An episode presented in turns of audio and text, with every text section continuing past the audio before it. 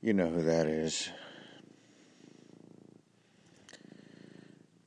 No foghorn. It's 4:48 a.m. I woke up. And now baby's purring so loud I can't go back to sleep. And um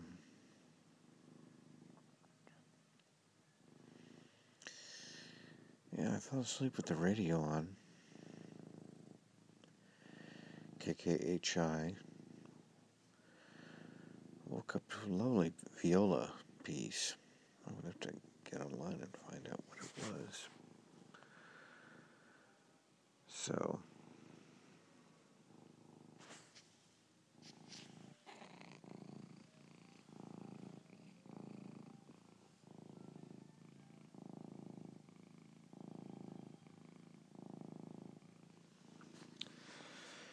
What can you do about a cat that purrs like that?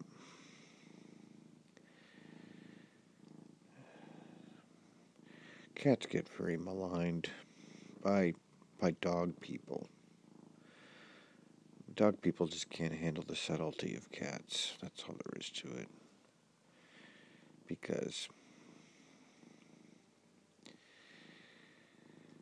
baby's just as affectionate as any dog. Just a little different.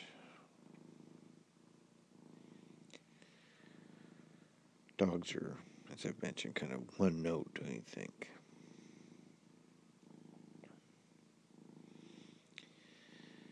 I like dogs. I like my friends' dogs. But uh, cats. Cats are more like root crops, as uh, Uncle Monty said, in, uh, Withnail and I, a little more mysterious. So.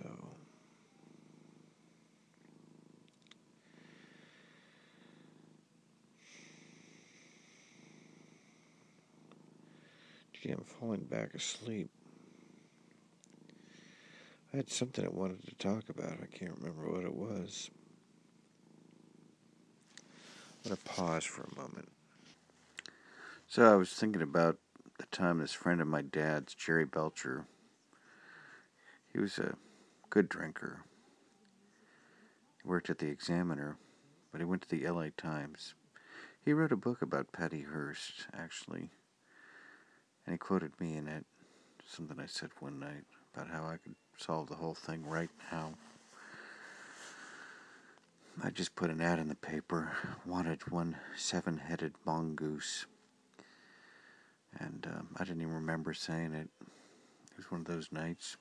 Anyway, Jerry went to the LA Times. There's a guy there named John Hurst who also was an ex examiner guy. And Jerry bought a house. Uh, I guess around Pasadena or something like that. And every day he'd come in and talk about how great his house was, but then he'd start talking about, you know,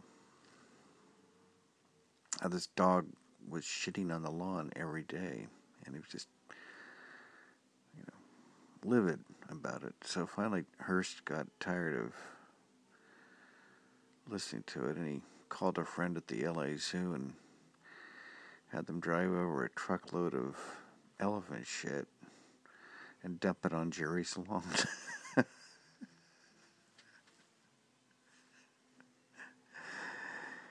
now, so Jerry got a call from the neighbor. Said, "I don't know what's going on, but it looks like somebody just dialed, uh, dumped a, a, a, a huge load, truckload of horse manure on your front lawn." And so, you know, Jerry kind of flipped out decided he had to go right out there. Hurst offered to go along, see what was going on, and he, on the way out there, he said he he he said he might know something about it, and he and he blamed it on us, the guys up in uh, the M and M in San Francisco. Now, there's more to the story, but I'm out of time.